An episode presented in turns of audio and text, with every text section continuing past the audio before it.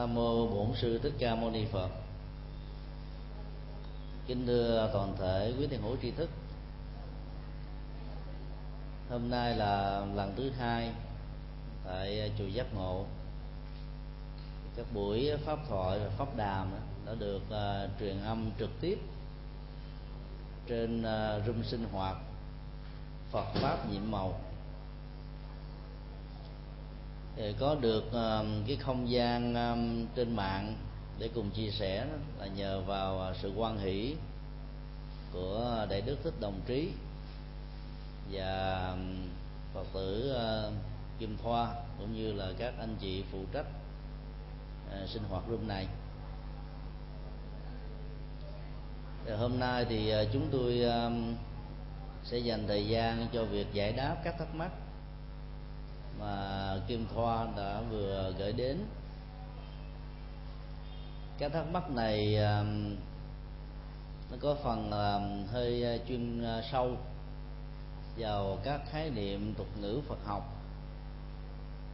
và do đó đó phải hết sức chú tâm thì mới có thể vượt qua những cái khó khăn về việc hiểu ngôn ngữ, khái niệm và thuật từ của nhà Phật.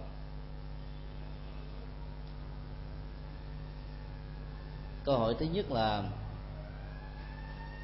tại sao tổ sư Bồ Đề Đạt Ma lại chủ trương bắt lập văn tự, giáo ngoại biệt truyền, trực chỉ nhân tâm, kiến tánh thành Phật?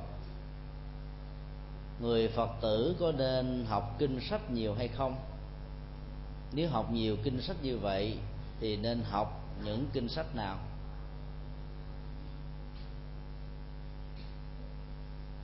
Đây là câu hỏi liên hệ đến sự hành trì của Thiền tông Trung Hoa, một hình thái Phật giáo có giá trị chuyển hóa tâm thức cao, và là một hình thái nhằm giúp cho chúng ta vượt ra khỏi những chấp trước do bám víu vào hệ thống ngôn ngữ như là một hệ thống mặc ước cần thiết ở trong sinh hoạt thường nhật, nhưng lại xem nó như là giá trị chân lý cứu kính. Bản chất của ngôn ngữ thì không có tốt và xấu. Việc sử dụng tính chức năng của ngôn ngữ làm cho ngôn ngữ trở nên là có lợi hay là có hại cho nhận thức và đời sống của con người. Tính truyền thông của ngôn ngữ như là mặc ước và yêu cầu tất yếu của xã hội làm cho con người vượt lên trên các loài động vật. Ở chỗ đó là con người có thể truyền thông lại những gì mình suy nghĩ, biến những ước mơ đó trở thành những hiện thực. Trong khi đó các loài vật đó, có loài như là cá heo có chất xám cao hơn con người, nhưng vì không có hệ thống truyền thông một cách hoàn chỉnh như con người, cho nên chúng không thể phát triển được tất cả những gì như con người có thể làm được. Con đường tâm linh của đạo Phật đó, dĩ nhiên cũng được bắt đi bằng những viên gạch của ngôn ngữ về kinh điển liên hệ đến các pháp môn và sự hành trì. Nhưng nếu chúng ta cho đó là giá trị chân lý tuyệt đối thì chúng ta sẽ bị sai lầm. Các ngôn ngữ mô tả về chân lý Phật pháp và bản thân thực tại của Phật pháp đó, có một khoảng cách. Nương vào sự mô tả về chân lý Phật pháp, chúng ta hiểu được phần nào bản chất của Phật pháp. Còn tự thân và bản thể của nó đó đòi hỏi phải cần đến sự thể chứng, thì lúc đó đó mức độ cảm nhận đó mới vượt ra ngoài các giới hạn của ngôn ngữ thường tình. Chủ trương của thiền sư Bồ Đề Đạt Ma và các vị thiền sư Trung Hoa về sau này nói chung nhằm rũ bỏ và tháo dỡ hết tất cả những giả đặt do con người xây dựng ở trong tiến trình của đời sống với những cái phương tiện bất lập phân tự. Không có nghĩa là mình không cần đến danh tự, là bởi vì Đức Phật khoảng 49 năm thuyết pháp giảng kinh.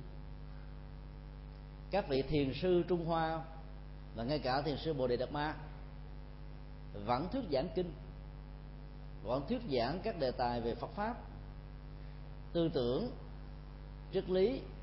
Sự hành trì của các ngài đã được để lại qua sách vở, và chính các ngài cũng là tác giả của những tác phẩm Phật học nổi tiếng.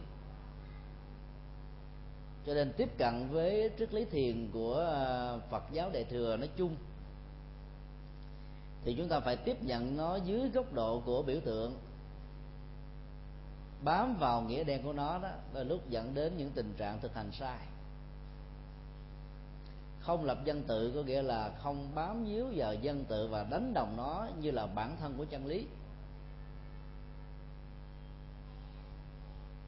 Ai đánh đồng và đẳng thức hóa ngôn ngữ mô tả về chân lý và bản thân của chân lý là một, đó người đó sai lầm về phương pháp luận, cho nên sẽ vĩnh viễn không tiếp cận được bản chất thật của chân lý.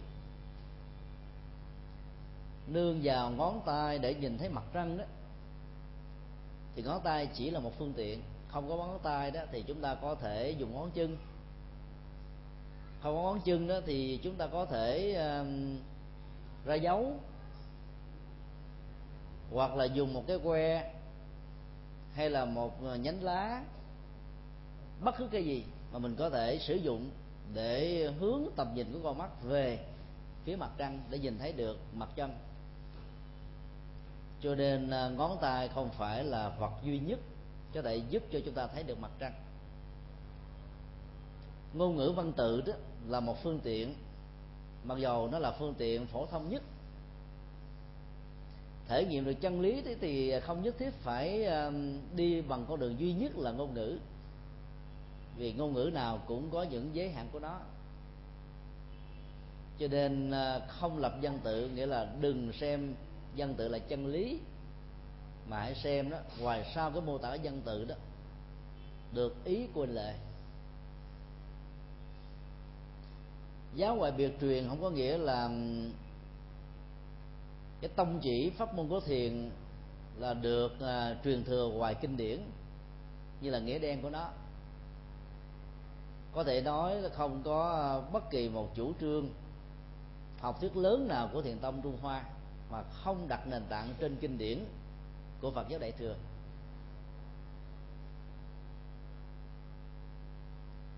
Hai câu này chủ yếu là muốn hướng dẫn các hành giả trong tiến trình hành trì để đạt được sự an lạc và hạnh phúc đó, phải phân biệt được đâu là phương tiện và đâu là cứu cánh. Bám vào phương tiện và đánh đồng phương tiện với cứu cánh đó, thì chúng ta đánh mất cứu cánh. Khi sử dụng ngôn ngữ và kinh điển là một công cụ để giúp cho mình hiểu được con đường tâm linh, đạo lý sâu sắc nhất, thì chúng ta phải biết rằng tất cả những thứ đó đều là hệ thống thiết lập, được xây dựng, và công việc của chúng ta là phải tháo dỡ nó sau khi chức năng xây dựng đã được hoàn tất. Nó cũng giống như tình trạng cắt một căn nhà cao tầng, và để hoàn tất cái tầng lầu cuối cùng đó, chúng ta phải dàn dựng lên các cái dàn giá với cái độ cao thậm chí còn hơn cái độ cao thật của căn nhà có. Sẽ là một điều hết sức ngớ ngẩn và vô dụng nếu chúng ta để nguyên dàn giá và tiếc nuối nó, vì nghĩ rằng nhờ có đó mà việc cắt một căn nhà cao tầng được xong. Như vậy là tính chức năng phục vụ của căn nhà sẽ bị mất đi. Chính vì thế mà chúng ta cần phải tháo dỡ những dàn giá đã được xây dựng khi mà công trình xây dựng đã được hoàn tất. Cái sự tháo dỡ như vậy đó, nó là một nỗ lực và nó đòi hỏi đến cái nhận thức về tính chức năng của những công cụ mà ngôn ngữ và kinh điển là các phương tiện hữu hiệu nhất để giúp chúng ta vào. Khi đạt được rồi đó thì chúng ta phải tháo dỡ nó, mà không đó thì chúng ta sẽ bị vướng ở trên phương tiện mà đánh mất cứu cánh.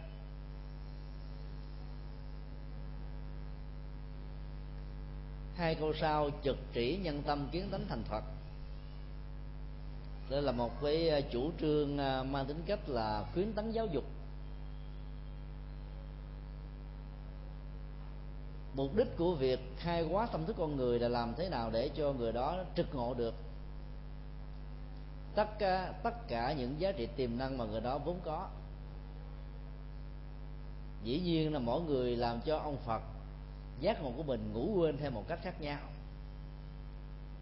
Có người để cho Đức Phật đó bị ngủ quên bằng lòng tham, có người thì bằng lòng sân, người bằng lòng si, có người bằng danh, có kẻ bằng lợi, có người bằng các khoái lạc giác quan. Hầu như là bất kỳ một cái gì mà nếu chúng ta bám víu nó vào như là một cái công cụ và đánh giá nó là cao nhất đó, thì chúng ta bị vướng. Thì lúc đó đó chúng ta cần phải tháo dỡ nó dưới sự hỗ trợ chỉ điểm vào cái bản chất gút mắt thật mà mình đang bị vướng phải. Phải chỉ thẳng chứ không có vòng vo. Thì lúc đó đó sự mở mắt tỉnh thức của con người mới được thể hiện một cách trọn vẹn. Có nhiều vấn đề để chúng ta phải đầu tư đó đến vài mươi năm, nhưng khi phát kiến hay là phát minh ra được nó đó, chúng ta tưởng như là một tích tắc. Thực ra nó là một tiến trình kéo dài với những trình tự nhất định của nó. Cái công việc mà tất cả các chúng sinh trải dài qua cái chiều dài của sanh tử đó đã tiếp thu cả tốt lẫn xấu, cả thiện lẫn bất thiện, cả những tri thức đứng đắn và những cái tri thức có thể làm đắm chìm con người trong khổ đau. Thì bây giờ đó, công việc mà điểm tâm của những vị tổ sư là làm thế nào để cho mình trực ngộ ra được cái gương mặt thật của mình. Và dĩ nhiên đó, mỗi người có mỗi chứng bệnh khác nhau, thì việc mà chỉ điểm để cho tâm được mở mắt nó cũng phải là cá biệt. Nó có những mẫu số chung về nghiệp thức, thì việc sử dụng cùng một cái công án hành thoại đầu hay là một cái phương tiện chỉ tâm nó giống nhau thì có thể có kết quả. Còn người khác căn tính mà sử dụng trùng một công thức ấy, thì sự khai mở tâm có thể không đạt được ở mức độ cao nhất mà nó có thể có. Kiến thánh thành Phật là một cái cách thức giáo dục khuyến tấn nhiều hơn là giáo dục hiện thực. Khi chúng ta thấy được cái trơn tâm thường trú thể tánh tịnh minh của mình đó, thì mình nhận diện ra được rằng là ở trong nguồn tâm thức của mình có chất liệu giác ngộ lớn nhất. Mà dù ở vai trò vị thế nào đó, nó không mất đi, nó có thể bị quên lãng thôi, như trạng thái chúng ta ngủ quên. Giống như là gương, nhụy, cánh, hạt của sen nó có sẵn ở trong nụ sen.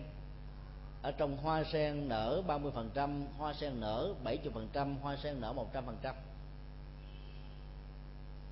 Dầu các cách thế hoa sen và nụ sen đang ở dưới bùn nhơ, lừng chừng giữa nước cho lên mặt nước, nở trọn vẹn có khác nhau, nhưng cái tính chất của gương, nhụy, cánh, hạt đó nó vẫn không có gì là sai khác.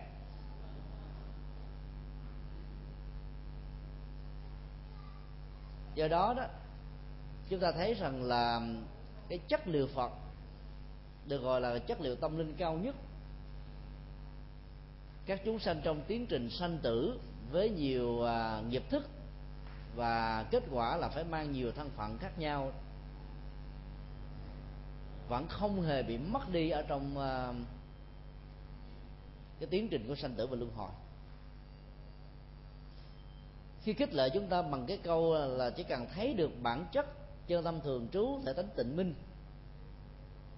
thì chúng ta có thể thành Phật liền. Để nói bằng những câu thiệu thật là mạnh, chỉ điểm, dứt khoát, thì lúc đó chúng ta mới mở mắt và thoát ra khỏi cái vũng lầy mà mình đang bị vướng do một sự chấp trước nhất định nào đó. Chứ nếu mà kiến có thể thành Phật được thì có lẽ là trong lịch sử kể từ khi Thiền Tông được Ngài Tổ sư Bồ Đề Đạt Ma truyền qua cho đến bây giờ, có lẽ là đến vài chục ngàn Đức Phật là chuyện thường đó. Là bởi vì rất nhiều vị đã được gọi là kiến tánh. Do đó, lời nói của chư Tổ thì rất là mạnh, đánh thẳng để giúp cho mình tỉnh thức từ một cái cơn đang ngủ sai,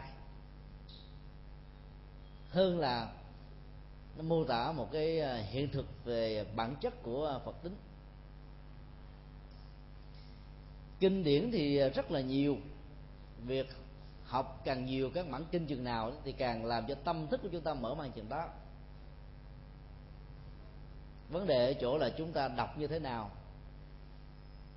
thì cái kết quả đó, nó sẽ có cao. Có giống như trình tự về kiến thức của toán đấy, nó được phân chia ra thành từng cấp. Ở tiểu học học ở mức độ bình thường, trung học học khác, đại học học khác, hậu tiến sĩ học khác.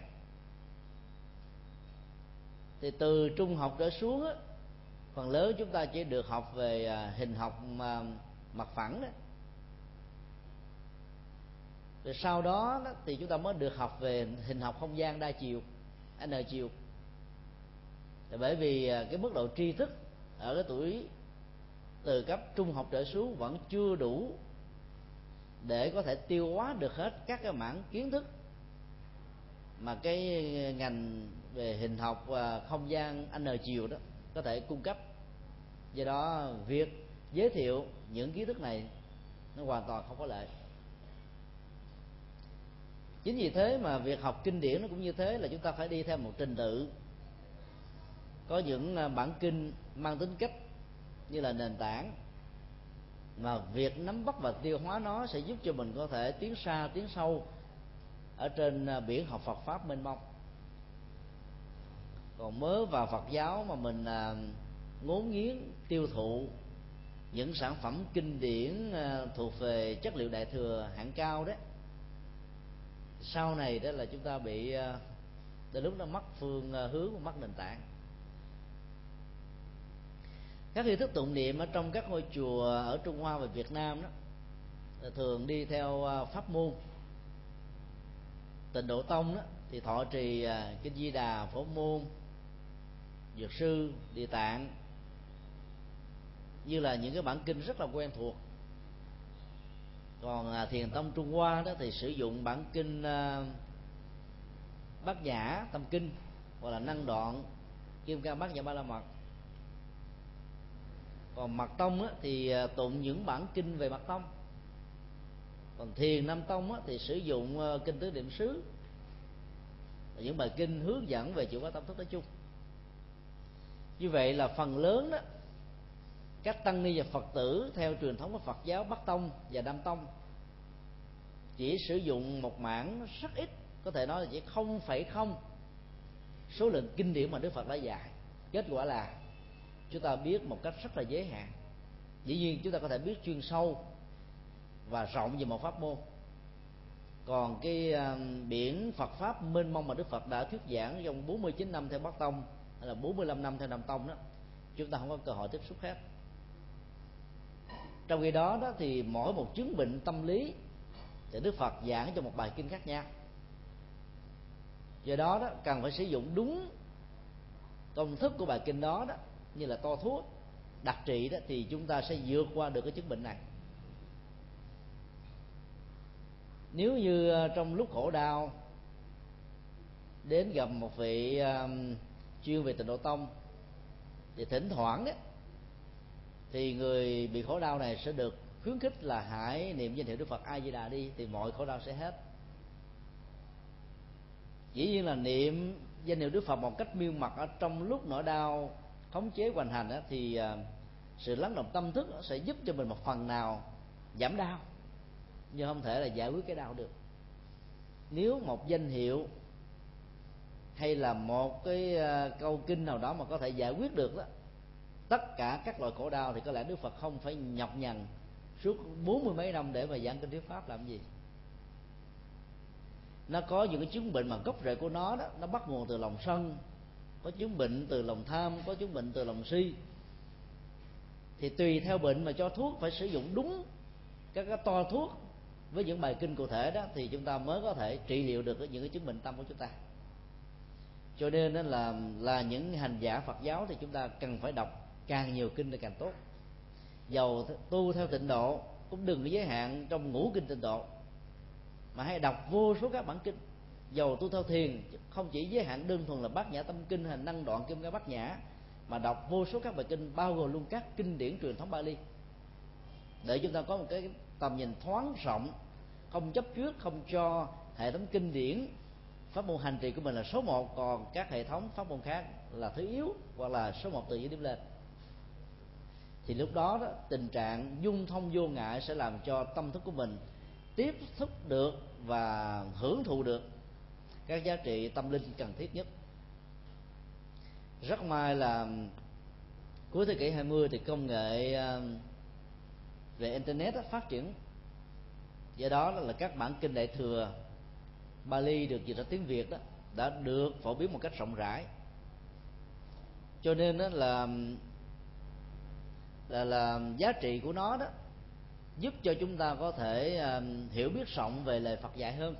Như là trước đây chúng ta phải là cái người rất là giỏi về chữ Hán thì mới hiểu được kinh, còn bây giờ đó thì không cần phải là cái người biết ngoại ngữ, chúng ta vẫn có thể hiểu được kinh bằng ngôn ngữ mẹ đẻ của mình.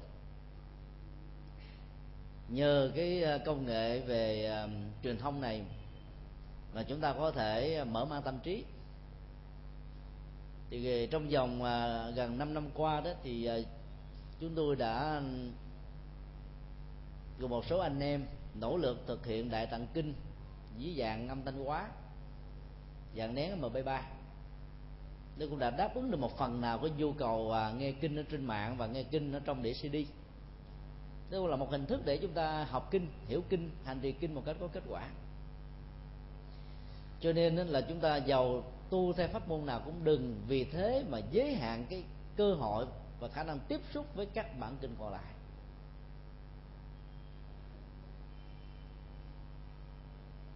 Khi chúng ta tiếp xúc với nhiều bản kinh đó, thì các cái phương châm và kim chỉ nam để trị liệu bệnh đó, nó sẽ được rộng mở và chúng ta dễ dàng truyền tụng cho người khác, hướng dẫn người khác một cách có kết quả và thành công. Nếu như trong y học đó, có câu được xem như là chân lý rằng không có một to thuốc nào có thể trị bá bệnh, mà nếu ai tự xưng là có năng lực trị bá bệnh với một loại thuốc như thế nào đó thì chúng ta biết rằng đó là một tuyên bố rỗng thôi, cường điệu quá chức năng, chứ thực tế thì không có. Thì cũng tương tự như vậy, không thể có một bản kinh nào, một bài kinh nào, một pháp môn nào có thể trị bá bệnh. Những chứng bệnh tâm lý, những cái chứng bệnh về nỗi khổ niềm đau của vô số chúng là chúng sinh. Chính vì vậy mà Đức Phật phải nói rất nhiều bài kinh, mỗi một bài kinh tượng trưng cho một kho thuốc, một loại bệnh. Đến lúc đó, có nhiều chứng bệnh chúng ta phải phối hợp uống nhiều loại thuốc, tức là thực tập nhiều bài kinh thì mới có kết quả. Nói một cách khác là chúng ta phải hết sức là thận trọng và đọc nhiều bài kinh để tâm thức mình được mở mang, để kết quả được rất là tốt. Câu hỏi kế tiếp: thưa giảng sư, thế nào gọi là ưng vô sở trụ nhi sanh kỳ tâm? Trong tinh thần của kinh Kim Cang như vừa nêu thì người Phật tử nên phát tâm, trụ tâm và điều phục tâm như thế nào?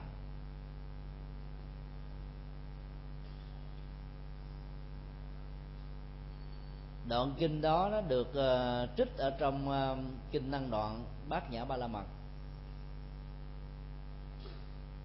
Để ứng dụng và thọ trì cái câu ưng vô sở trụ như sanh địa tâm một cách có kết quả, thì chúng ta cũng nên hiểu về cái nghĩa đen của tựa đề kinh, nơi mà nó có xuất xứ. năng đoạn kim cang bát nhã ba la mật, có nghĩa đen là tuệ giác siêu tột, có chức năng chặt đứt hết tất cả khổ đau như là viên kim cương. Khi mình hiểu tuệ giác có chức năng như là viên kim cương, có thể cắt đứt các kim loại mà không có gì có thể cắt đứt được nó đó, thì mọi nỗi khổ niềm đau sẽ bị rơi rụng trước tuệ giác của con người. Như vậy là khổ đau có là do vì chúng ta có vô minh. Bản chất của mọi sự chấp trước hay là bám trụ tâm sẽ làm cho cái tính cách tuệ giác nó bị hạn hẹp lại. Giải phóng được sự chấp trước đó thì tuệ giác được mở mang, dầu là chấp vào cái gì. Chấp vào kinh điển thì chúng ta đạt được cái mức độ tu thiện, nhưng mà không thể đạt được cái cứu cánh của sự tu tập. Mượn kinh điển như là một công cụ, như là ngón tay. Khi thấy được mặt trăng thì quên ngón tay, thì chúng ta mới đạt được giá trị tuyệt đối của đó. Thì như vậy là câu kinh này dạy chúng ta đó, huấn luyện tâm thức theo một cách thức là đừng để nó bị vướng trụ vào bất kỳ một cái gì. Giống như trạng thái của chân không, một vật đó, có mặt ở trong cái chân không đó thì không được gọi là vật rơi. Thì vật rơi nó bị lệ thuộc vào cái lực hút của trái đất, rơi mau, rơi chậm, rơi như thế nào đó là hoàn toàn lệ thuộc vào cái lực hút và cái khối lượng và trọng lượng của vật đó. Còn nằm ở trong chân không đó thì sự rơi đó nó không còn được đặc định, bởi vì nó còn không có phương hướng của trên dưới cao thấp trong ngoài đông tây nam bắc, cho nên sự rơi của nó không được đặt ra. Bám víu tâm vào bất cứ một cái gì là để tâm có một sự rơi rớt ở trên vật đó, trên sự kiện đó, và nỗi đau nó sẽ có mặt đồng hành hoặc là kéo theo. Nếu giữ tâm thức không bị vướng chấp vào đó thì sự bình an, nhẹ nhàng, thư thái đó sẽ được có mặt. Để hiểu một cách rõ ràng hơn đó thì trước cái câu ưng vô sở trụ đi sanh Đề Cam thì kinh Kim Cang có một cái đoạn như thế này là không nên gọi là trụ tâm vào trong sắc thanh hương vị xúc pháp, là 6 đối tượng giác quan: sự thấy của mắt, âm thanh nghe của tai, mùi của mũi, vị của lưỡi, đối tượng xúc chạm của thân và các hình ảnh liên tưởng hồi ức của tâm, đều là những cái để cho tâm bị cột, vướng, víu, dính, bám như là cục hít, không buông thả bất cứ một loại kim loại nào đang ở xung quanh đó. Nếu để cho tâm mình trụ trước vào bất kỳ một đối cảnh nào như vừa nêu, hoặc là sắc, hoặc là thanh hương về xuất pháp, thì lúc đó tâm chúng ta nó mất đi cái chất liệu của bình an. Và trên thực tế đó thì hàng ngày chúng ta tiếp xúc đó, là chúng ta bị dướng vào. Có người dướng vào đối tượng tốt, có người dướng vào đối tượng xấu, có người dướng vào những nội dung tích cực, có người dướng vào những nội dung tiêu cực. Cái tiêu cực cần phải buông xả đầu tiên, ngay cả cái tích cực đó như là một cái phương tiện để mà chuyển hóa tâm, chứ đạt được rồi cũng phải quên đi luôn thì chúng ta mới đạt được cái mức cuối cùng. Như vậy là khi mà hành giả thực tập được ưng vô sở trụ đấy thì rõ ràng là khổ đau nó không có chỗ để bám víu. Có những cái đau nó bám víu trên con mắt, ví dụ như mình có thói quen đông đo tính điếm, so sánh mình và người, nhìn vào gương bữa nay thấy mình mập hơn, béo phì ra, tóc bạc, da nhăn, lòng mình cảm thấy rằng là mình đã trở thành già, mất đi cái thời vàng son của mình rồi, cho nên bị khổ. Thì mình bám víu vào cái nhìn của con mắt, hoặc là mình bám víu vào lời khen tiếng chê của lỗ tai, v.v. Nói chung là cái gì nó cũng có thể tạo ra sự dính đó. Còn để cho tâm như là chân không đó thì sự dính nó không còn nữa, thì lúc đó hành giả đạt được cái chất liệu an lạc. Dĩ nhiên cái này nó rất là khó thực tập. Do đó đó là để vượt qua những cái khổ đau thuộc về tâm lý học đó, thì ưng vô sở trụ chính là cái nghệ thuật cao cấp nhất của phương pháp hành xả mà Đức Phật đã dạy trong kinh điển Đại Thừa. Thực tập 30% thì chúng ta giải phóng khổ đau 30%, thực tập 100% thì khổ đau tan biến hết. Cho nên vấn đề chính yếu là phải buông những cái không cần thiết, giữ lại những cái cần thiết trong giai đoạn đầu, rồi sau đó đó là cũng phải giải phóng luôn cái đó, thì chúng ta mới đạt được cái trạng thái an lạc cuối cùng. Cũng như là nương vào các tiềm thang của tầng lầu 1 để chúng ta bước vào lầu 2, cứ như thế chúng ta bước đến tầng lầu cuối cùng. Nhưng nếu chúng ta đứng lại, bám lại, trụ vào bất kỳ một cái tầng lầu nào thì các tầng lầu cao hơn đó chúng ta không có gọi đi lên. Bám víu là đứng lại, bám víu là cột lại, cho nên phải buông là vậy. Buông thì nó phải có yêu cầu, đạt được trình độ nào thì mới buông. Buông những cái tiêu cực, cái xấu đó thì chúng ta phải buông từ đầu chí cuối, từ ít đến nhiều, từ trong ra ngoài, một cách tổng quát và toàn diện. Còn đối với những đối vật thiện tốt đó, được sử dụng như một phương tiện đó, thì khi nào đạt được nó như là một thành quả rồi thì mới buông. Qua đến bờ bên kia thì mới buông thuyền, mình chưa đến được bờ bên kia giữa dòng làm anh hùng rôm nhảy xuống dùng thuyền cho người khác rồi cả hai cùng chết. Do đó ương phục sở trụ phải lúc đầu thì nó có cái sở trụ về cái thiện, rồi sau đó đó thì chúng ta phải dùng cái vô sở trụ để mà chuyển hóa, thì chúng ta mới đạt được cái tối thiện.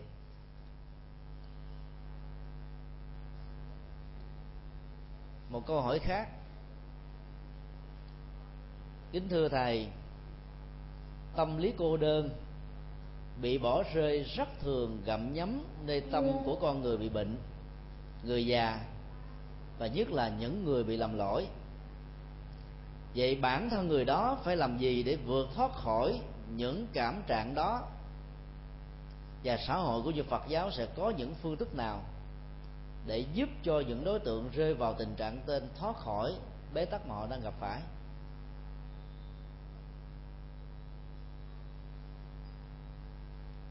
Trạng thái cô đơn có mặt là khi con người quá đặt nặng về cái tôi, lên một cái vai trò số một như là cái bản lề của mọi sự vật. Khi mà tất cả những cái nhu cầu thỏa mãn cái tôi đó nó không được thực hiện đó, thì trạng thái cô đơn bắt đầu trỗi dậy.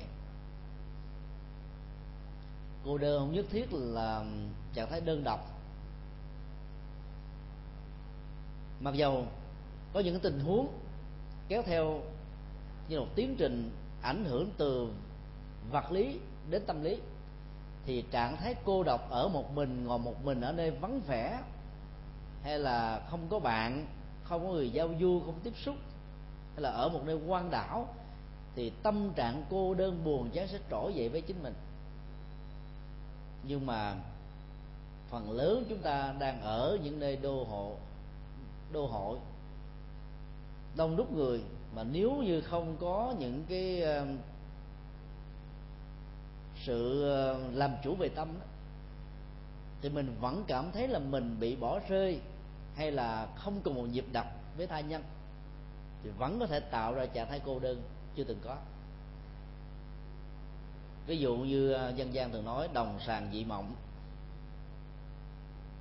vợ chồng không chỉ ở chung với nhau trong một căn nhà mà còn đã từng có nhiều cái kỷ niệm đẹp ở trên một chiếc giường ấy, thế mà hai người có hai khuynh hướng tâm lý khác nhau, cả hai đều đối diện với trạng thái cô đơn.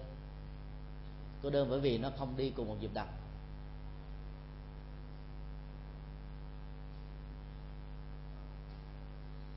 Trong một lời ca của nhạc sĩ Trịnh Công Sơn có câu chúng tôi không nhớ nguyên văn lắm: tôi đi một nhịp đập 1, 3, 5, 7, 9, anh đi một nhịp đập 2, 4, 6, 8, 10.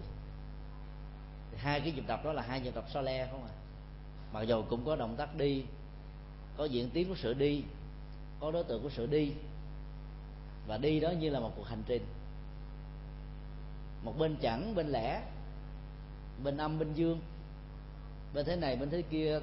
Thì hai trạng thái đi đó, dầu có song hành như là hai cái rãnh của đường dây, vẫn được xem là cô đơn.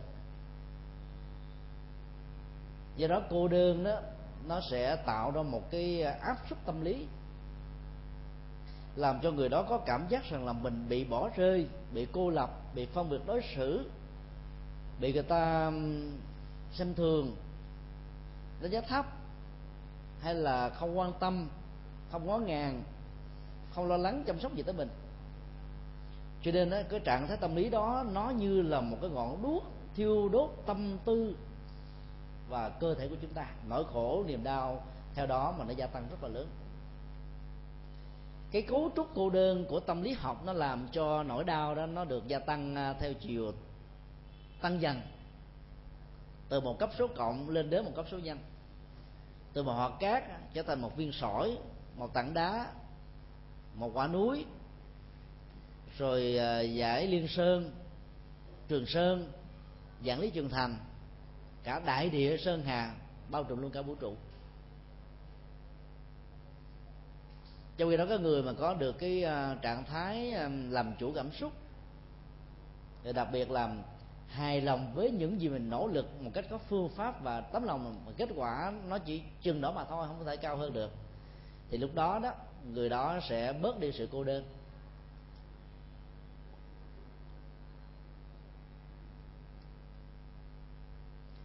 Ở tại Lê Minh Xuân thì có một tượng Phật được gọi là Đức Phật Cô Đơn.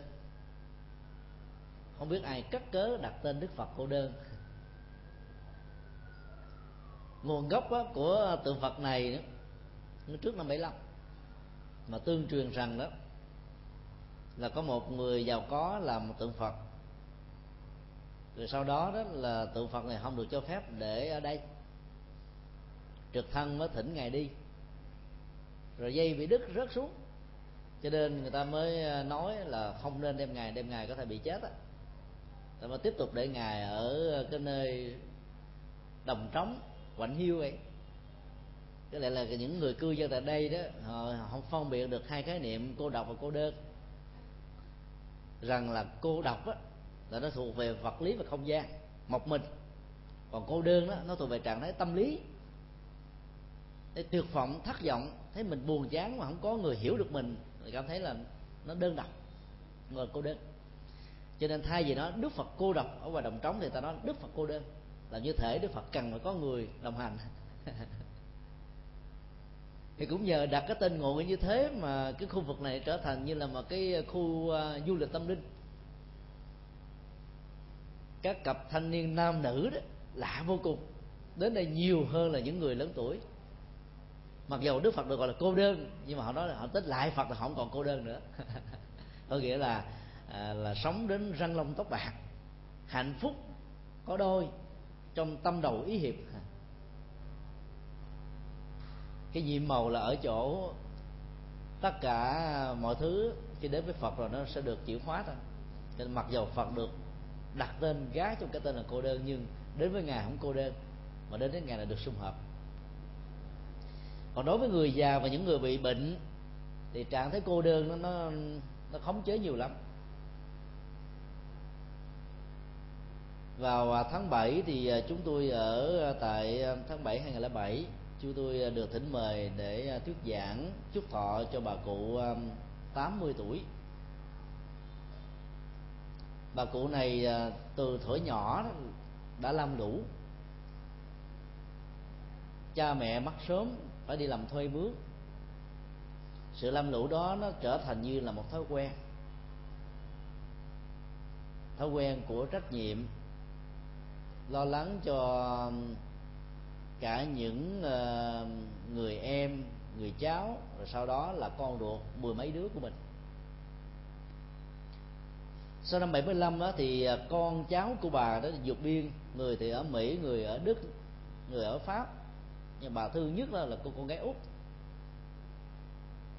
ở gần San Francisco, Và hai vợ chồng của cô gái Úc này là mới bảo lãnh bà qua để đoàn tụ gia đình. Thì khi chúng tôi đến thăm viếng gia đình thì thấy lúc đó là khoảng 9 giờ rưỡi tối rồi. Vào trong nhà thì thấy bà đang cầm một cái nồi dẻ lau bàn, lau ghế. Chứ tôi quan sát thêm chút xíu nữa thì thấy bà cầm cây chổi quét. Mà nhìn từ xa rồi lát nữa lại nhìn gần đó, tôi thấy là bàn đâu có bụi, đâu có dơ gì đâu. Nhà cũng không có miếng rác nào. Hỏi ra mới biết là bà đã từng lam lũ, đã từng làm với trách nhiệm, cho nên nó trở thành thói quen. Mà trong tâm lý học của nhà Phật đó, chúng ta thấy rằng là những người lớn tuổi mà thích làm là bởi vì không muốn mình trở thành là nó buồn chán, đơn độc, hay là mất phận sự, thấy mình như là vô dụng mà, cho nên phải chứng tỏ rằng mình vẫn còn có thể làm được như là ngày xưa, để cho nỗi cô đơn buồn chán nó được trôi qua. Phải tìm cái gì đó để gỡ cái tâm mình vào bên trong. Trong khi đó con cháu thương kính cha, muốn hiếu thảo với mẹ, thì muốn cho cha mẹ mình được nhẹ nhàng, thảnh thơi, không phải bận tâm vào những chuyện đó, mà cũng không có chuyện gì để phải làm, mà hãy lo cho đời sống tâm linh của mình ngày càng tốt. Chứ vì người ta đối diện và không vượt qua được trạng thái cô đơn, cho nên người ta cố bám vào một cái gì đó để cho nó có cái tính đồng hành. Người Việt Nam và các cộng đồng châu Á có mặt tại Hoa Kỳ và những quốc gia mà có người Việt Nam ở đấy, đều phải trải qua một cái giai đoạn cô đơn ở cái tuổi lớn một cách rất là kinh khủng. Có nhiều người bận rộn lo công việc làm ăn, hy sinh cho con cháu của mình, không có cơ hội để học ngôn ngữ ở nơi mà mình có mặt mấy mươi năm. Kết quả là mình nói ngôn ngữ mẹ đẻ, họ nói ngôn ngữ mẹ đẻ của họ, không ai hiểu ai, có miệng mà không nói được, bị quan niệm như là người bị câm. Cái lỗ tai nghe người ta nói xì xào, không hiểu gì hết, giống như bị điếc.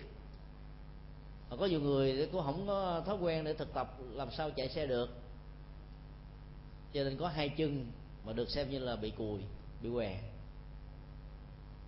Như vậy là cái trạng thái cô đơn nó khống chế còn mạnh mẽ hơn là trong lúc mình ở Việt Nam, vì người Việt Nam có tình làng nghĩa xóm. Nói chung là những quốc gia nào mà đông dân đó, cái tình trạng đó nó thân thiện hơn là những quốc gia phát triển về kinh tế. Và người ta có khuynh hướng là tôn trọng cái riêng tư, cho nên không ai dám làm phiền ai, và luật pháp bảo hộ cho sự riêng tư đó. Cho nên cái tôi này nó được bao bọc bằng một trạng thái không gian yên tĩnh. Và lúc đó, đó nếu mà có một cái nỗi cô đơn trỗi dậy trong mối quan hệ giữa người thân với nhau trong gia đình đó, thì nỗi đau nó dần xé một cách ghê gớm nhất.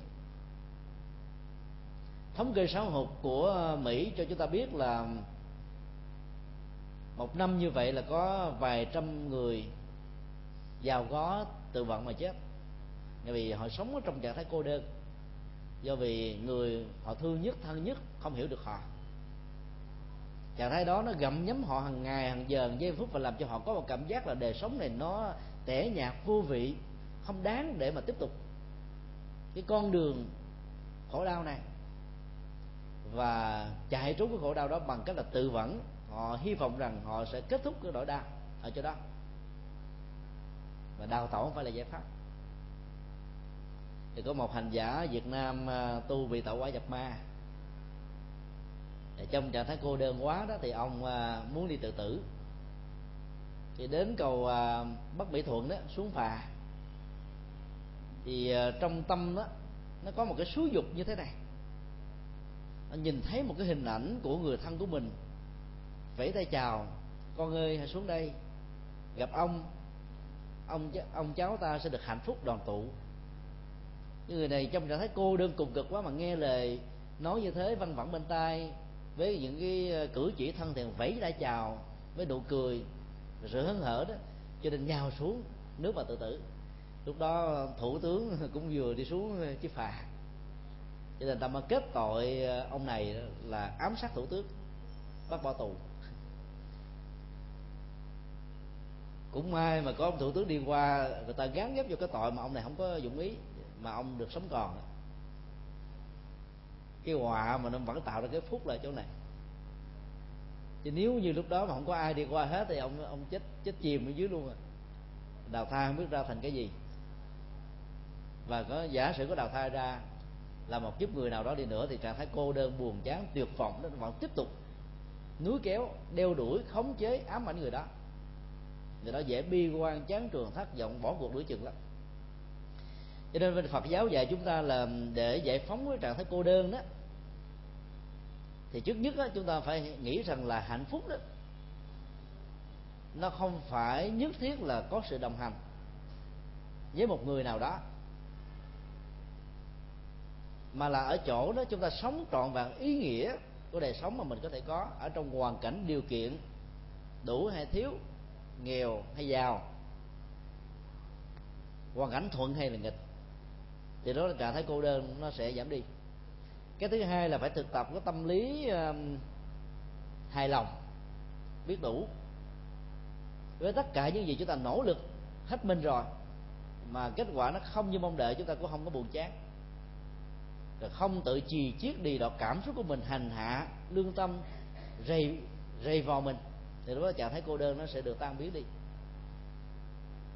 Như là những người mà mặc cảm tội lỗi đó thì càng bị cái nỗi cô đơn nó dằn xé hơn bao giờ hết. Họ sống tự sự một mình ở trong tâm thức, không ai biết đến, nỗi đau nó ngày càng gia tăng. Thì trong tình huống mà mặc cảm tội lỗi đó thì chúng ta có thể thực tập một cái bài sám kệ ở trong các nghi thức sám hối, và lát nữa chúng ta sẽ thọ trì đó. Tội tùng tâm thể đưa tâm sám tịnh thời tội tiêu vong, tội không tâm tịnh lưỡng câu không, thị tắc danh vi chân sám hối, tức là quán bản chất của tội vốn là không có thực thể. Khi mình nghĩ rằng là nó không có thực thể đó thì nó có thể được thay đổi, được làm mới. Thay vì chúng ta dằn xé cảm xúc lương tâm của mình á, thì đạo lý nhà Phật dạy chúng ta hãy gieo trồng các hạt giống tích cực đối lập, thì chúng ta sẽ đổi đời được. Từ đó nó mới có những cái học thuyết như là buông con dao xuống là có thể lập tức thành Phật. Dĩ nhiên là không ai mà buông dao đồ tể mà có thể thành Phật được. Buông mới chỉ là một sự hồi đầu. Từ cái điểm xuất phát cho sự hồi đầu đến cái bờ để chúng ta vào đó, nó có một khoảng cách rất là xa. Nước nó chảy có thể rất là xiết, cuồn, và có rất nhiều người trong tiến trình hồi đầu đã bị chết chìm. Rất ít khi có người là vào đến bờ. Khi bờ vào tới rồi là cũng phải bị bầm dập. Đâu phải đơn giản đâu. Nó đi giống như vượt biên đi ra khỏi Hải Phòng Việt Nam, đâu phải là đến được cái quốc gia mình muốn đến. Phải ở đảo, có người bị giam nhốt đến cả mấy chục năm rồi mới tìm được tự do thật sự. Do đó đó là chúng ta biết là nương vào cái học thuyết tội tánh không đấy, để cho cái mặc cảm tội lỗi với nỗi cô đơn dần xé nhất nó sẽ được vơi đi, và chúng ta mạnh dạn nghĩ rằng là mình không phải là cái vật vứt bỏ. Rất nhiều phạm nhân nghĩ rằng là bây giờ tôi đã làm quá nhiều tội ác rồi, đời tôi không ngồi gì nữa, cho nên thiếp ăn cùi, lúc sau nhiều hơn, tại vì họ mất phương hướng. Vào chia sẻ pháp thoại tại những chỗ này thì chúng ta phải nắm được cái tâm lý đó. Những người quản lý trại giam có thể gọi các phạm nhân là phạm nhân, còn chúng ta những nhà hoằng pháp và những nhà từ thiện đó, gọi là các anh chị, xem họ như là một tư cách con người, không có bất cứ một cái phân biệt xã hội, phân biệt đối xử nào. Thì lúc đó cái mặc cảm tội lỗi của họ nó mới được giảm xuống, và những hướng dẫn của chúng ta mới được họ tiếp nhận. Cho nên phải thực tập thấy rằng là sau bóng đêm là ánh sáng, hướng về mặt trời thì có thể bỏ được mặt trăng. Khi tìm thì chúng ta sẽ gặp, khi đi thì chúng ta sẽ đến, khi nỗ lực chúng ta có thể thành công. Hãy tâm niệm ngày và đêm như thế đó thì các trạng thái mặc cảm, cô đơn, buồn chán nó sẽ được vơi đi. Và như vậy đó, khi chúng ta sống một mình mà vẫn không có cảm giác là cô đơn.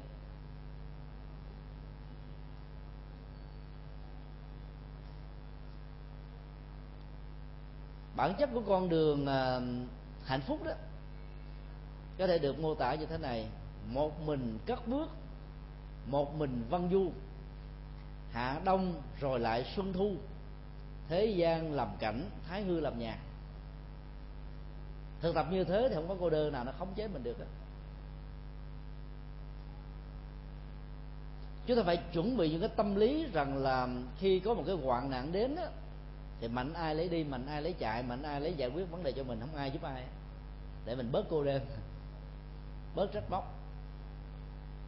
Những bài kệ cúng cơm ở trong các chùa cho các hương linh đó, nó có một câu: đại hạn lai thời các tự phi, như là một đàn chim ở trên tổ đang vui, đang hạnh phúc, có một cái cơn gió lốc thổi qua hay là một cái gì đó, một cái biến cố, thì mạnh con nào lấy bay chứ không con nào chờ con nào, hay là con nào ôm con nào mà bay.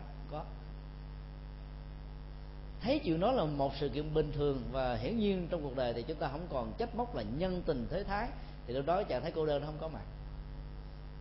Chuẩn bị những tâm lý như thế thì chúng ta sẽ vững chãi trong cuộc đời lắm.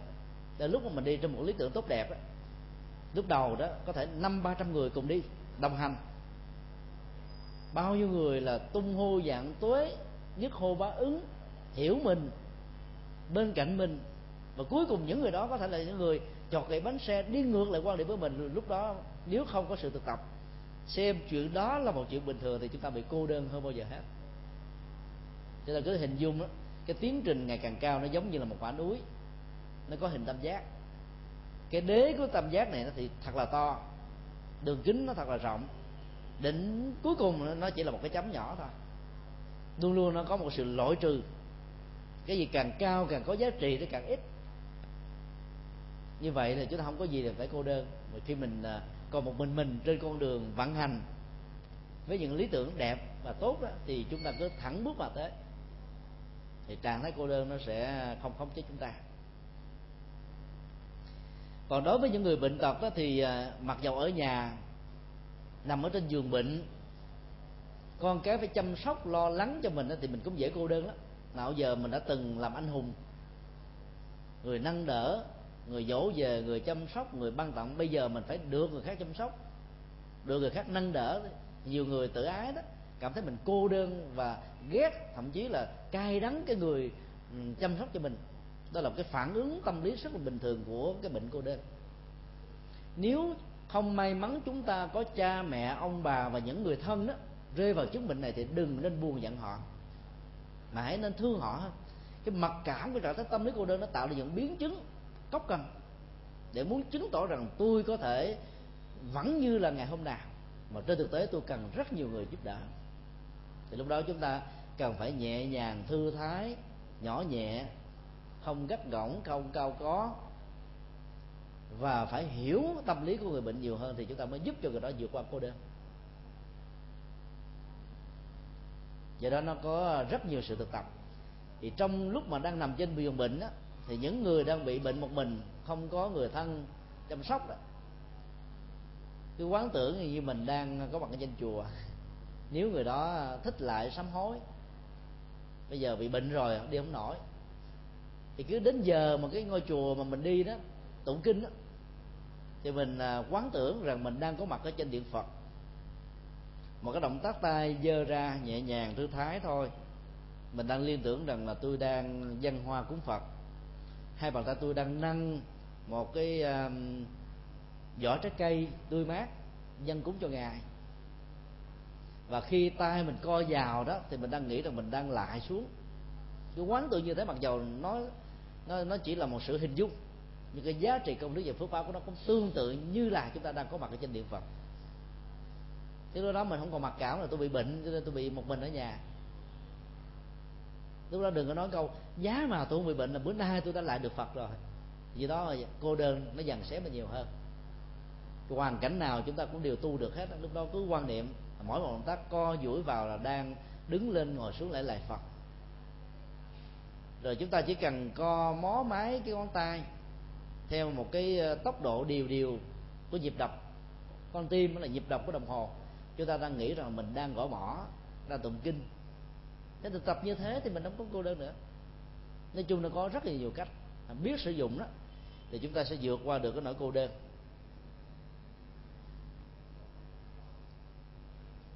Một câu hỏi khác: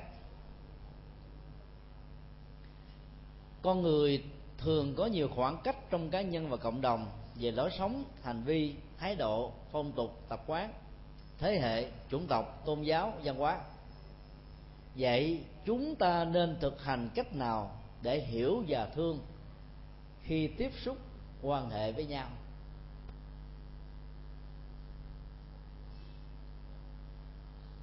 Bản chất của câu hỏi là một phức tạp về tính đa nguyên tôn giáo và văn hóa trong nghệ thuật ứng xử, mà không phải mấy ai cũng có thể thực tập được thành công. Hiểu và thương, hai khái niệm của tâm lý học hiện đại, được xem như là một cái từ dịch thoáng từ hai khái niệm rất là sâu sắc mang chất liệu tâm linh của nhà Phật, đó là trí tuệ và từ bi. Hiểu chỉ là một phần rất nhỏ của trí tuệ, thương chỉ là một phần rất nhỏ của từ bi. Nhưng mà nếu chúng ta dùng cái khái niệm trí tuệ và từ bi đó, ta nói là đây là sản phẩm của nhà Phật, tôi là tín đồ của các tôn giáo khác nên tôi không có nhu cầu. Thiền sư Nhất Hạnh đã sử dụng khái niệm này rất nhiều ở trong các tác phẩm do chính mình viết và là trong các bài giảng. Mặc dầu hạ nó xuống từ một cái cấp axit đậm đặc trở thành một loại axit loãng đó, những cái hiệu ứng tâm lý cho quảng đại quần chúng đó, về khái niệm hiểu và thương được người ta chấp nhận nó một cách rộng rãi hơn. Vấn đề còn lại là chúng ta lý giải và nạp vào trong nội dung của khái niệm hiểu và thương trên cái cơ chế và cái cấu trúc nội dung của từ bi và trí tuệ, thì chúng ta vẫn làm tương được cái công việc mà trước đây chư tổ chúng ta đã làm, đó là tiếp biến văn hóa thông qua ngôn ngữ và văn hóa phong tục.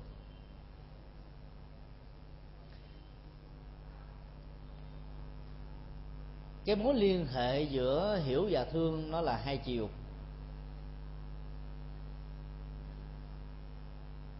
Thương đó có thể nó bao gồm luôn là thương cảm, tội nghiệp, trong đó từ bi nó rộng hơn nhiều.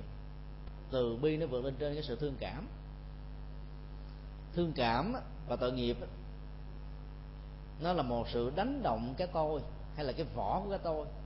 Ví dụ như khi mình đến chùa, có một số người bất hạnh ngồi với cái gương mặt sầu não, khổ đau, với những cái lời than vãn như thế này: ông đi qua, bà đi lại, đến chùa làm phúc, hãy giúp cho tôi, ông bà giúp tôi thì trời Phật giúp ông bà, cảm ơn.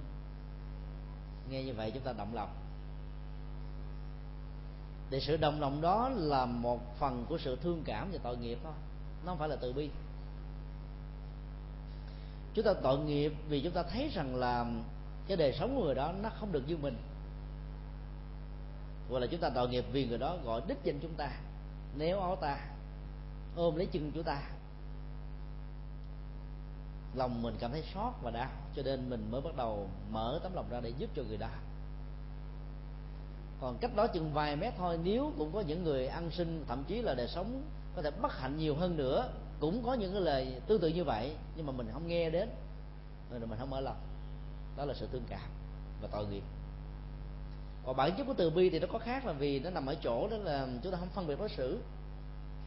Tất cả chúng sanh có khổ và đau là đối tượng được cứu giúp, mình giúp cứu một cách đồng đều.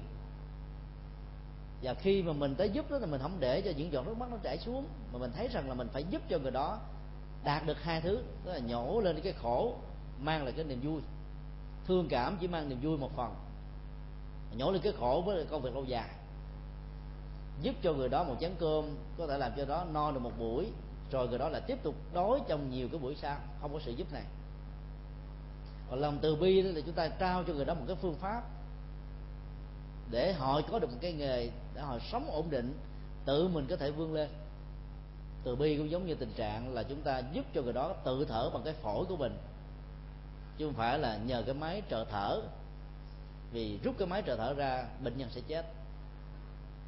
Như vậy là thương cảm là sự giảm đau, còn từ bi là giải quyết cơn đau.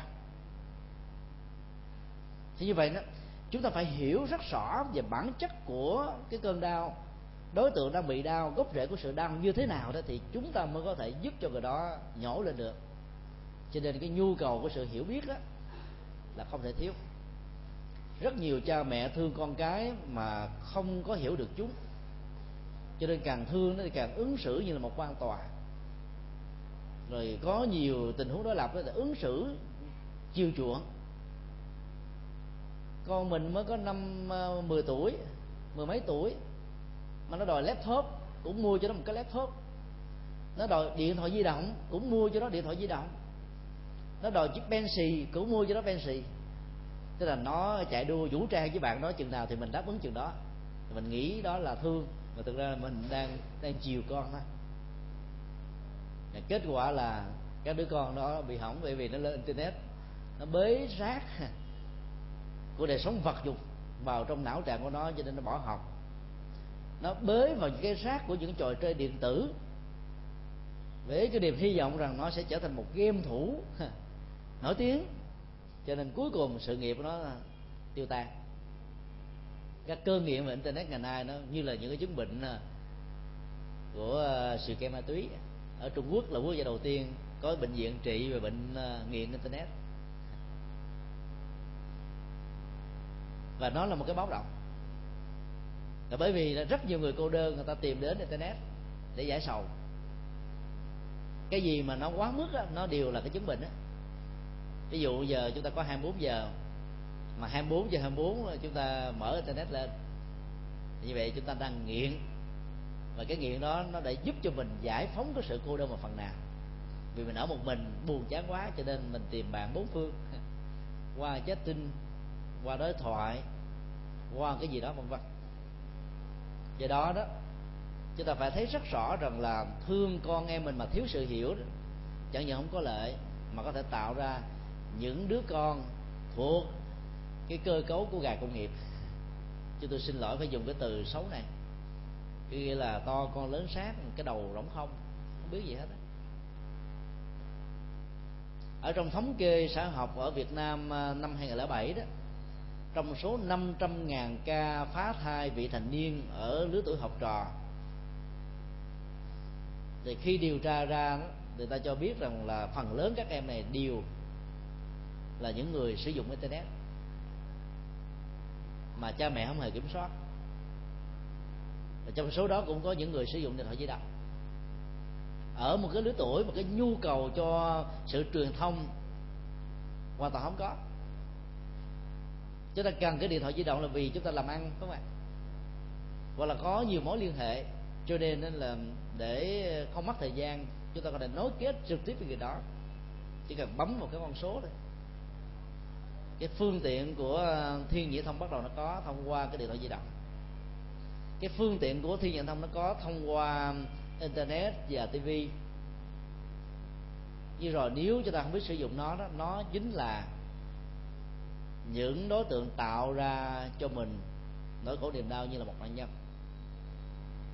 Cho nên hiểu để dẫn đến thương đó, nó sẽ giúp cho mình vượt qua được cái khoảng cách, sự khác biệt của văn hóa, phong tục, tập quán, quốc gia, tôn giáo đó. Đôi lúc nó làm cho con người có khoảng cách nhiều hơn, xa hơn. Chẳng hạn như đất nước Ấn Độ, khi mà ý thức hệ tôn giáo Ấn và Hồi giáo đó nó trở thành khống chế, thì đất nước Ấn Độ đã bị chia cắt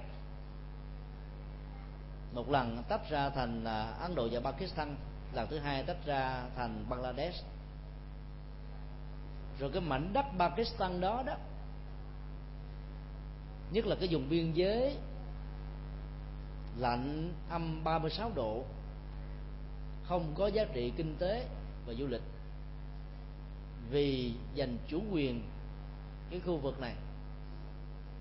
Mà có năm, đặc biệt là năm 1999, biết bao nhiêu người đã nằm xuống, cứ mỗi một ngày trôi qua đó, tiền vào súng đạn cho hai bên là $1 triệu Hoa Kỳ. Chưa nói đến những sự thương vong về mạng sống, sự tan nát về nhà cửa, các công trình được xây dựng chỉ vì đấu tranh ý thức hệ tôn giáo. Thì tôn giáo nó làm cho con người xa nhau hơn là gần nhau. Các cuộc thắng chiến của các tôn giáo nó đã từng diễn ra như thế. Còn chủ trương từ bi và tự giác của nhà Phật đó, nó là hai nhịp cầu để giúp cho chúng ta gần nhau. Đạo Phật bằng tự giác, cho nên khích lệ tất cả chúng ta có thể đối thoại liên tu, mà không cần phải có những nỗ lực để khuyến dụ người khác trở về tôn giáo của mình, mà chỉ truyền cái chất liệu sống tốt đẹp hơn cho họ để họ làm mới tôn giáo của họ. Vậy lòng từ bi của chúng ta cũng không hề có phân biệt đối xử. Trong vài năm qua tại Việt Nam, thống kê về từ thiện của Phật giáo có năm lên đến 700-800 tỷ đồng, là gấp đến mấy chục lần so với cái mức độ làm từ thiện của Thiên Chúa giáo và Tin lành. Thiên Chúa giáo đi tới đâu, Tin lành đi tới đâu đó thì họ khoanh vùng. Ví dụ đó, họ rót cái khoản viện chi cho những nạn nhân có gốc rễ tôn giáo của họ và không viện chi cho những người lân cận. Trong cái bức ngặt nghèo khó túng thiếu đó, họ khuyến dụ thì làm cho những người này nghĩ là thôi đạo nào cũng vậy, ta lánh nát làm lành cho nên đi theo đạo cũng tốt thôi, người ta đến. Như vậy là đến bằng một cách bất đắc dĩ, không còn một sự lựa chọn nào khác. Thì nhờ cái cách làm như vậy thì sau một cái thiên tai nào đó thì họ có thêm tín đồ mới. Còn Phật giáo thì chúng ta làm từ thiện cũng như là rải lúa ngoài đồng, chúng ta không phân biệt. Chỗ nào lúa có thể có chỗ để đặt xuống là chúng ta cứ rải thôi. Có nước không có nước, có phần không quan trọng. Chỗ nào có khổ đau là chúng ta đến, chứ không bận tâm về cái việc mà rút quần chúng về phía bên mình, mà chỉ quan tâm rằng là cái nỗi khổ đau đó cần phải được trị liệu tức khắc. Bằng không đó, kéo dài thêm đó thì sự cô đơn, buồn chán, khủng hoảng đó nó sẽ gia tăng. Như vậy là cái bản chất của từ bi đó nó rõ ràng mà nó lớn hơn rất nhiều lần so với ý nghĩa của chữ thương. Và nhờ hiểu và thương hay là từ bi và trí tuệ đó, chúng ta mới dễ dàng rút ngắn được khoảng cách ranh giới về phong tục tập quán, văn hóa và cách ứng xử lẫn nhau trong cuộc đời. Nếu mình hiểu được người khác thì những điều mà người ta tạo ra xấu, bất thiện đối với mình không có hận họ, không có thù họ, mà mình thương họ vì họ đang sống với vô minh. Họ là nạn nhân của vô minh, nạn nhân của lòng sân, lòng si. Cho nên đó là giúp họ chuyển hóa thì cái chứng bệnh đó hết thì chúng ta sẽ không còn là nạn nhân, và họ cũng thoát ra khỏi tình cảnh nạn nhân này. Vì đó chủ trương về hiểu và thương đó rất là quan trọng. Ở trong truyền thống Đại Thừa thì có hình ảnh từ thi tuyên nhãn mà ở trong chùa Giác Ngộ chúng ta đang có đây. Mỗi một bàn tay thì có một con mắt. Con mắt là để nhìn.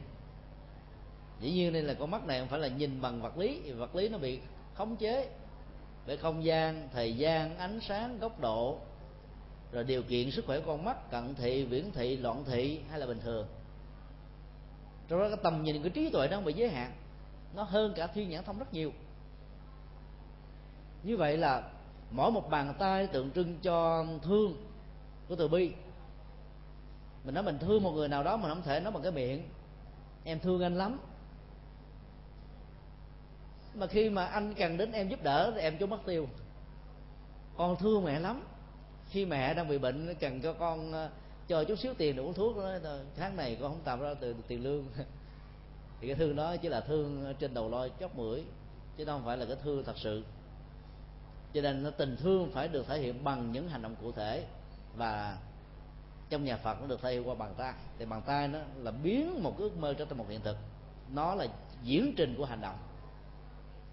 Nếu hành động này nó không có sự chỉ đạo, biên đạo, đạo diễn của con mắt, tức là tầm nhìn ấy, thì chúng ta thương tội nghiệp, thương cảm đó. Thì đến lúc nó dẫn, nó tạo ra vấn đề ngày càng nghiêm trọng, rắm rối thêm chứ không giải quyết được vấn đề. Do đó, cái chủ trương này là một chủ trương rất là nhất quán trong Phật giáo, và giá trị triết lý của nó rất là sâu. Chúng ta cần phải thực tập để vượt qua được những cái khó khăn chung.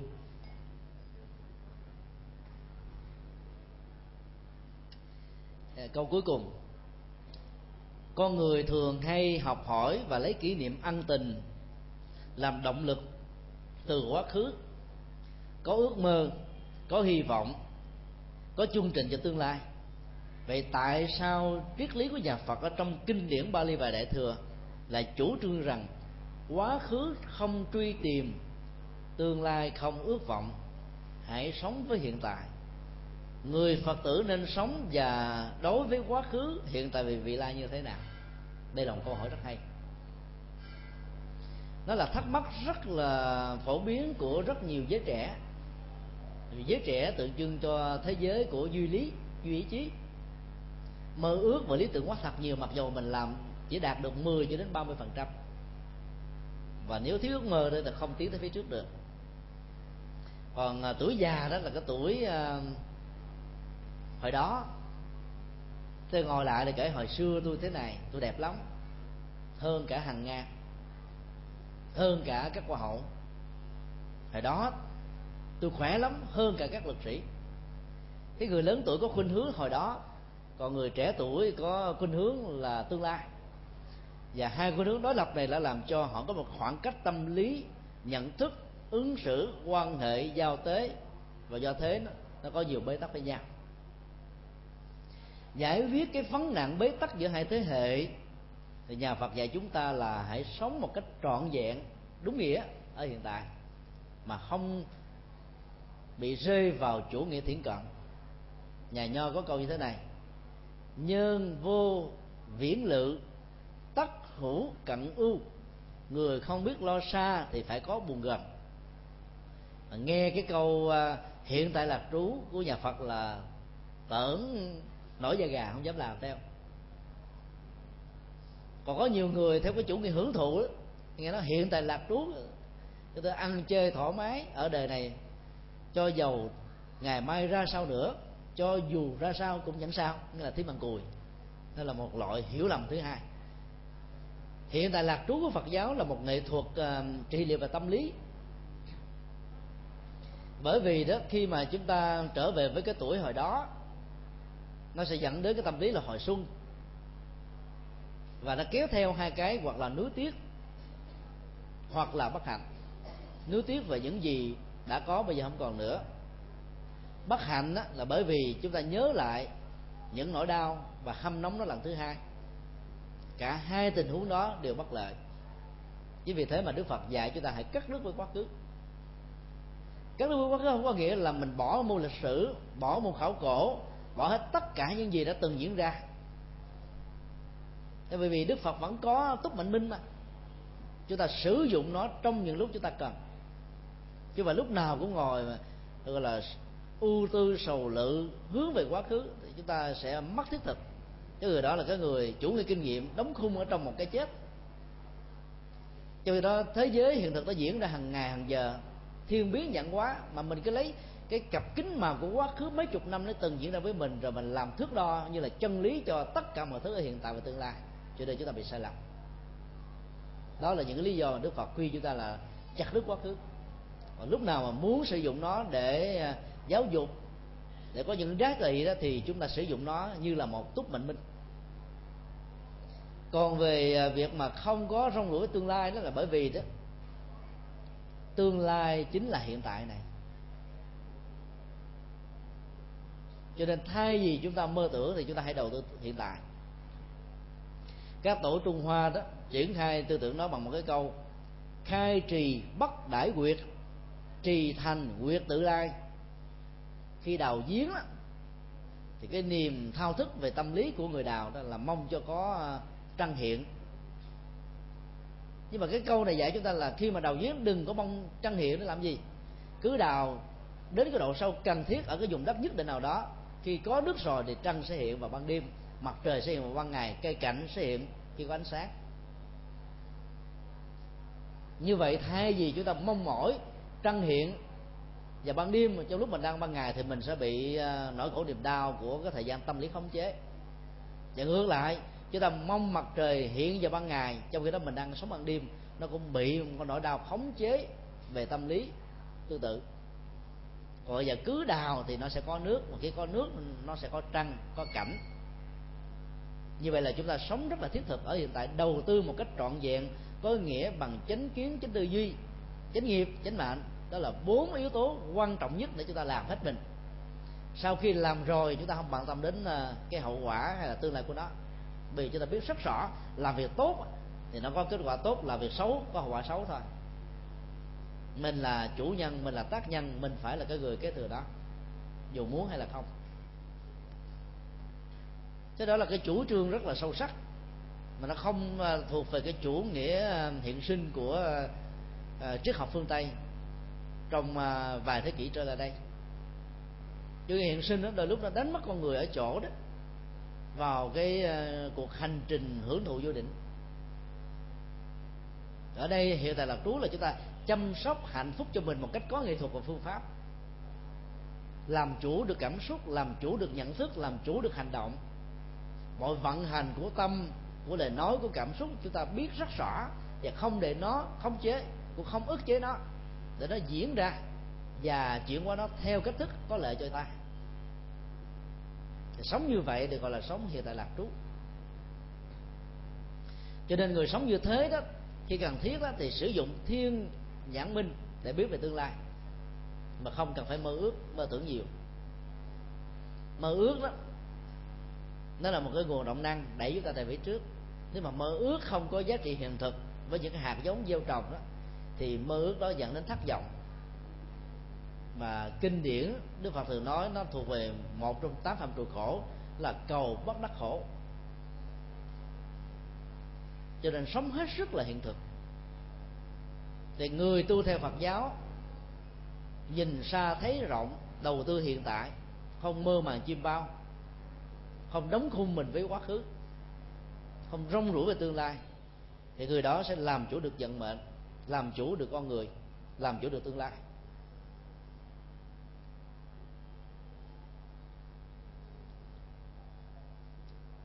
Những nhà lịch sử, những nhà chính trị thì thường sống với quá khứ nhiều, và càng sống nhiều với quá khứ là chúng ta đốt hiện tại đi. Cái hiện tại là cái rất là cần thiết mà chúng ta không quan tâm. Còn tuổi trẻ mơ ước nhiều về tương lai, cho nên bỏ đi hiện thực, thì cuối cùng là trở thành những người thất bại.